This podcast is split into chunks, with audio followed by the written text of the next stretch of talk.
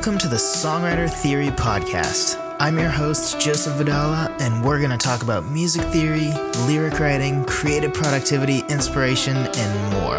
I'm super excited to have you here, so let's dive into the episode. Hey friend, today we are going to talk about why lyric rhyming is totally unnecessary. Um, and the reason I want to talk about this is if there was one piece of feedback that I would have for basically everyone who's ever showed me a lyric, and anybody who's come up to me and been like, hey man, I know you write music and uh, I just wanted to show you this uh, that I've written and see what you think. And the only thing that has been absolutely universal from the people's lyrics who needed a lot of work to the people who were who had a really good lyric, but um, it was just something that seemed um, there was there's something that sort of identified them as as new to this, I guess, um, was rhyming. All of them seemed to think that they needed to rhyme.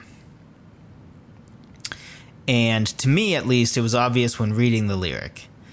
So we're going to go through three reasons why it's important to understand that rhyming is totally unnecessary. I'm not saying it's bad, but it's totally unnecessary.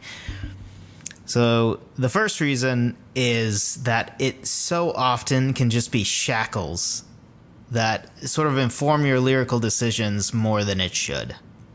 So the second you lock into a rhyming scheme, right? So say you have an A, B, A, B rhyme scheme. The second you write that first verse or whatever it might be with that rhyme scheme, you're now committed to that, right? So if you've rhymed the first line and the third line and you have the second line and in the first verse or in the first part of the verse, you rhymed A, B, A, B, you know that now with the fourth line, again, you need to rhyme with whatever the last word is of line two, which is not necessarily a problem. But sometimes you get into a situation where you are just like, ah, you know, what rhymes with orange? You know, nothing. Or, or, you know, maybe it's a word that has some rhymes, but all of them are just obvious, right? Like you had light. And now guess what? You're going to rhyme with night. Congratulations. You did the same rhyme as everybody else. Now, again, that's not necessarily bad, right? You know, sometimes things are used a lot for a reason. So, for example, night and darkness are often used to mean bad things in for symbolism. And you know what? It's never really going to get old because it's kind of a universal principle. The sun rises every day. The sun sets every night, and most, if not all, humans seem to have this ingrained fear of the dark in, in them. Um, so because it's so real to us, it's never really going to go away. So my point is not that that is bad to use light and night to rhyme. But sometimes we have that sort of thing where you're just forced into a rhyme, and and really our goal here should be to write a great lyric, right? You want to mean every word you say. You don't want to be just forcing yourself to write something that isn't really precisely what you want to say, but hey, it rhymes. Like, that's not what you want, right? You you want you want to say exactly what you mean. And we already, when we're writing a lyric, need to worry about syllables, right? So you don't necessarily need to do like, oh, ten syllables in the first line and then twelve in the next and ten, twelve, ten, twelve. You don't necessarily need to do that, but you have a melody, right? And your melody is probably going to have the call and the answer, and your melody is going to have a certain amount of notes. So there's really not too much that you have there to work with once you have that melody or once you have these syllables.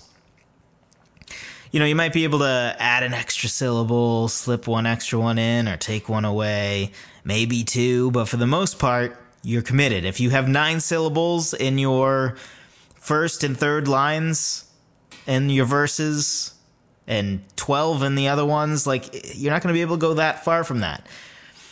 And so you already have that constraint, right? And that's that's a constraint that's really not going to go away. You can't really help that part. Um, because music is, it's just so ingrained in it to have that call and answer, to have that rhythm to it. And you're already worried about writing meaningful or memorable lyrics or catchy lyrics or whatever, whatever you're going for in this particular song. And you're trying to get a melody that just fits with these words and just marries up with these words. And, and, and the music and the lyrics are truly communicating the same thing. So you already have all these things to worry about. So now to add on top of it, worrying about rhyming is just one more thing. And it's so constraining, too, because you might think like, oh, this, so many words just rhyme with everything, right? Like, yes, there are probably a decent amount of words that rhyme with whatever word you have to rhyme with. Probably. But you have to keep in mind that depending on your melody, you're also constrained how many syllables that word can have, probably. And you also might be surprised how few useful words rhyme with whatever word you have. So, if you want some examples, just go to rhyme zone dot com, which is a great place for finding rhymes if you are rhyming in a song. And if you just go through some words, you might be surprised by some words that you would think, oh, I can just write this word and I can rhyme with something meaningful easily enough, right? And, you know, there's like seven usable words with one syllable, five usable words, two maybe, and then three with two syllables, and so you'd be surprised. And in general, I think most of us can agree we want to free ourselves from rules that constrain our creativity, right? And we already have a bunch of rules to work with, right? We write a song in a particular key. Um, for the most, you know, our, our song has to sort of revolve around one story or one theme. You know, one song doesn't usually talk about your breakup at the same time you talk about your grandfather dying, right? Like th- those two usually aren't going together. So you already have these different rules and constraints. And another thing is we don't want a crutch. And rhyming can so often be a crutch where it's like, I don't really know what to say next, but I know what word I have to rhyme with. So let's just rhyme. And if it works, great, which is not a trap you want to get into, because then you might have some lyrics and they rhyme and they just sound so good, but they might not actually mean anything, or they might not mean precisely what you want to mean. Then you might get into some problems where your lyrics kind of just don't make sense, or you have a random line in there where everybody's like, what does that have to do with anything? And that's that's not what we want. So reason number one, again, is that it so often can be shackles that inform your lyrical decisions more than it should. So what's number two? Number two is that it can make a song overly predictable or feel like it's unoriginal. So let's go back to that light and night example. You ever have that time where you're listening to especially a pop song on the radio or whatever, and you hear a certain line and it says, you know, night. We'll use this example again. And you just roll your eyes because you already know what the next line's going to be. Or at least you know where it ends. And then it happens and it's unbelievably predictable. And you just roll your eyes and are like, come on, re- really? And then if you're anything like me, you might mumble something about how, you know, a twelve-year-old can write better lyrics than what you're listening to right now. And a part of the use of a rhyme, right, is to give that familiarity and memorableness, right? Because a rhyme sort of helps in the back of our mind to remember lyrics, which can be very good, right? Most people want to imagine people can sing along and remember their songs. But you don't need a rhyme for that. And it, it can help, which is, again, I'm not anti-rhyming. I'm just anti-forcing a rhyme. Um, but there's such a fine line between familiarity and unoriginalness, right? So normally I would say that often when somebody accuses something of being unoriginal, it's just it's just their excuse to hate on it.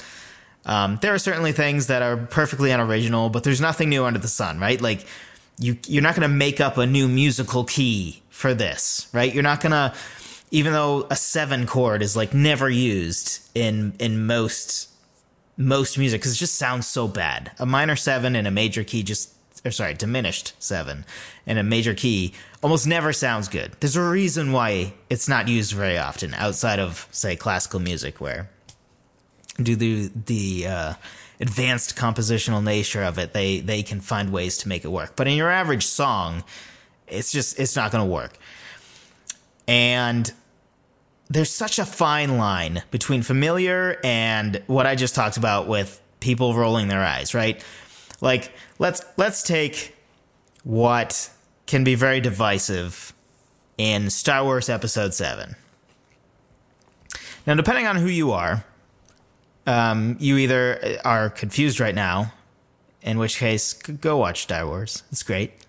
Or you either rolled your eyes because you're like, oh, that movie was a carbon copy of Episode four, blah, blah, blah, blah, blah.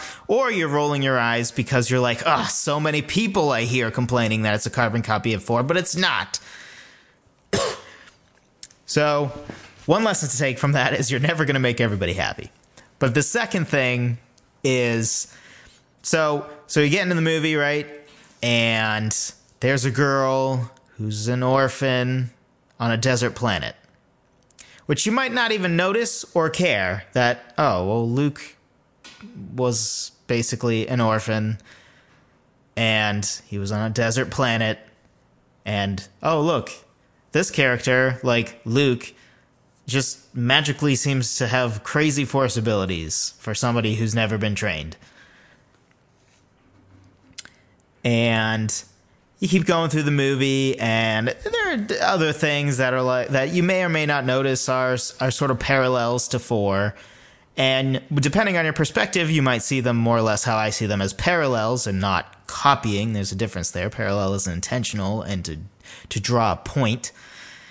Um, but then, if you're like me, you get to Starkiller Base, which is basically Death Star three. And that is the point at which you roll your eyes and say, really?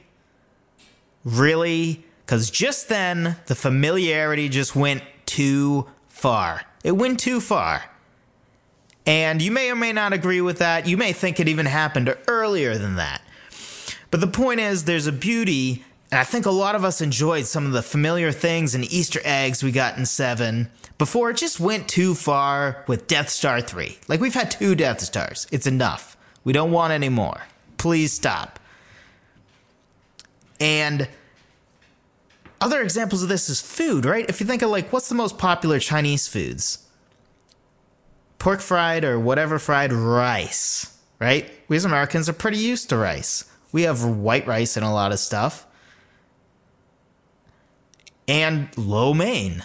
Hmm. It's basically like Chinese spaghetti. It's not. I would take it well over spaghetti. But it's that familiarity.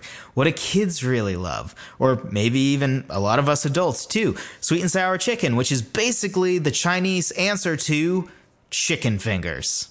Right? Everybody loves the stuff that's familiar but different. Right? If you just go to a restaurant and it just says cheeseburger, you're like, really? Just a cheeseburger? Meh.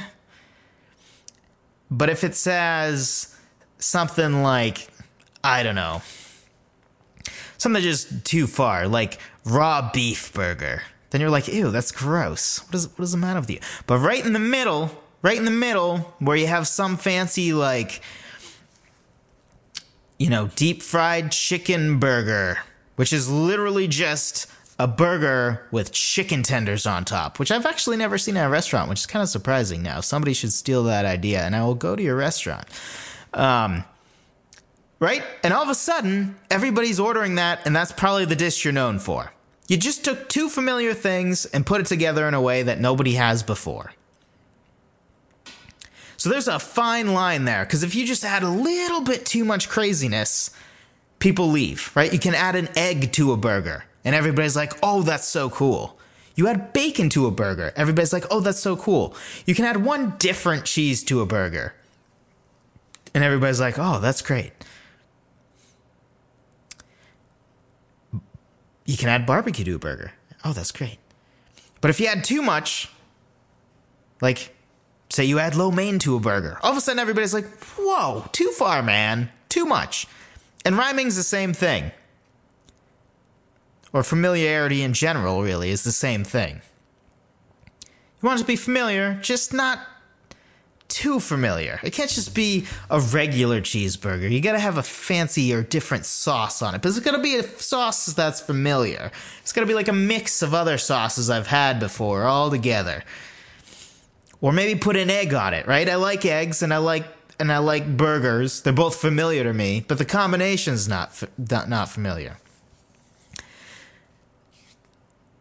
And we're really the same for everything, whether it be movies, as I mentioned, or or um, food, or your lyrical familiarness, your the the the rhyming, how familiar it sounds. Um, so reason number one, again, it can often be shackles that inform your lyrical decisions more than it should. Reason number two, it can make a song overly predictable or feel like it's unoriginal. Number three, and this is my personal favorite, and if so far you have rolled your eyes at me and said, Joseph, you're insane, and I don't know why I haven't turned the podcast off yet. Here's my favorite one. No one will notice or care that you don't rhyme. No one will notice. No one will notice. No one will care. It is only one tiny part in the scheme of all the different pieces that come together to make a song work. Now, if right now you rolled your eyes or you thought, that's not true, tell me right now, your favorite song, does it rhyme or not? I bet you can't answer that question. I bet right now you're thinking about it. You're singing it in your head, or you're singing it out loud, and you're trying to think, hmm, does it rhyme? Because you did not know off the top of your head. You might have guessed off the top of your head, and you had a fifty-fifty shot, but you did not know. And it's your favorite song. So it doesn't matter. It just doesn't matter, friend. It does not matter. So don't force a lyric, because you it, nobody will notice. Nobody will care. It doesn't matter. It's more important to write a great lyric, to get a lyric to marry up with the melody in a great way, to have a good arrangement. There's so many other more important things to your song that you can't ruin your song by forcing a rhyme. No one cares that it doesn't rhyme, and people will probably never even notice. Because again, you didn't probably even know just now when I asked if your favorite song rhymed. And it's your favorite song.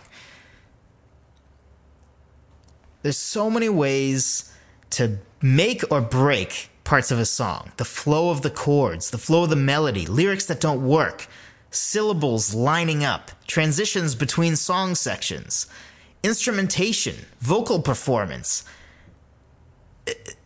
So many other parts are just so much more important and actually matter that to put those all aside, just make sure you get a rhyme to work, is just silly. Don't do it. Don't do it. I want I want you to write some great lyrics. I want you to be relieved of your shackles. Write a lyric that you mean. And if it rhymes, great. If you can make it rhyme and you're not compromising what you want to say, great. If you look at my songs, I have songs that rhyme. I have some that don't. I have some that do. I have some that only do for the chorus, but they don't for the verses, or they do for the verses and they don't for the chorus, so they just do for certain parts. Whatever. Doesn't matter. Just don't force it.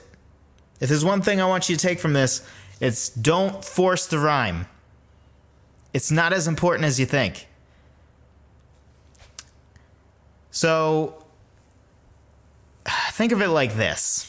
If you're still not convinced, if by some miracle you actually did know off the top of your head whether or not your favorite song rhymed, I have an example for you that we're going to talk about.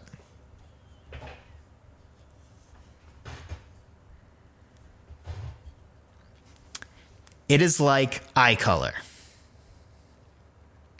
right? In the scheme of however good-looking you are or somebody is, with your height, your weight, your facial characteristics, your hair, other factors that are going to kind of come together to make your appearance, right?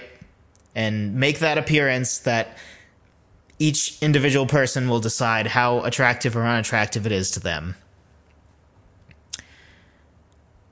Rhyming is like eye color. It's just that little asterisk that might be a bonus, but a ton of people won't even notice. Most people will determine whether they think you're good looking or or the most beautiful girl they've ever seen or whatever it is before they even notice your eye color. Right? Whether you have blue, green, hazel, or brown eyes, it probably doesn't matter. It just, it probably doesn't matter. Now, sometimes, like for me, it's a little more obvious because I have pretty dark hair and I have blue eyes. So it sticks out a little bit more.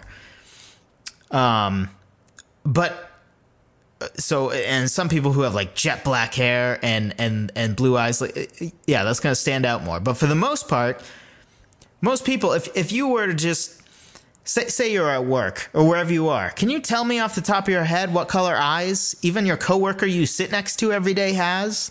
You probably can't, but you probably can tell me whether you think they're good looking or not, right? You probably can tell me, oh yeah, that that girl at work, yeah, she she's she's pretty. I like talking to her. Do you know what color eyes she has? Maybe because you already have determined she's pretty, so maybe you've spent more time thinking about it and looking into her eyes. But it's amazing how much time you can spend looking someone in the eyes as you talk to them and never notice their eye color. My own wife, I believe we were dating for months. And we had known each other for two years before then. We'd been friends for a while. And she didn't know what color eyes I had until I think we were dating for a couple months. And it, it, so it just doesn't matter, friends. It just doesn't matter. Um, your rhyme is going to be the same thing. People aren't going to notice. It doesn't matter. You may think it matters whether your eyes are blue or hazel or whatever. And you know what? Some people might be like, oh, you have such beautiful hazel eyes. You have the most beautiful, rich brown eyes. But for every one of those people, you have a hundred people who've looked at you, have an opinion of how you look, and couldn't tell you at all what eye color you have. They don't know. And it's the same thing with your rhyming. It's the same thing. They're not going to know. They're not going to care. So, let's go over the three. One last time. Rhyming can often be shackles that inform your lyrical decisions more than they should. Two, it can make a song overly predictable or feel like it's unoriginal. And three, no one will notice or care. No one will care. So, why'd I talk about this? Because I don't want you to be shackled. I want you guys to write great lyrics. And I don't want you to be coming to me or coming to another songwriter with your lyric, not feeling good about it because you know you forced to rhyme. I don't want you to have that feeling. I don't want you to feel this burden of, oh, I need to rhyme. I don't want you to have that feeling. I want you to be able to celebrate writing a lyric that you really wanted to write because you have enough problems with syllables and other things that really are more necessary to get right, to get what you're trying to say right, that you don't need the extra burden of a rhyme. And if you can rhyme, great. If you can rhyme and say exactly what you want to say, perfect. Awesome. But if you can't, with this particular song, or it's just it's just too much of a headache, you just can't quite get it to work, don't worry about it. It doesn't matter. There's a million things in your song that matter. Your melody, your music, your lyrics overall, how well it flows, the arrangement when it comes to the recording, what kind of piano part you have, whether your hook is catchy or not, whether your hook is memorable or not. The rhyming doesn't matter. So friend, please, please don't force the rhyme and go out and write some awesome lyrics. Thanks for listening to the Songwriter Theory Podcast. Be sure to subscribe and tell a friend. If you want to jumpstart your songwriting, be sure to download my free guide on ten proven ways to start writing a song at songwritertheory.com slash free guide. Whether you're brand new to songwriting or a seasoned vet, this guide will help you to avoid staring at a blank page wondering where to start. Even if you just want to figure out some different ways to start writing a song, this free guide is for you.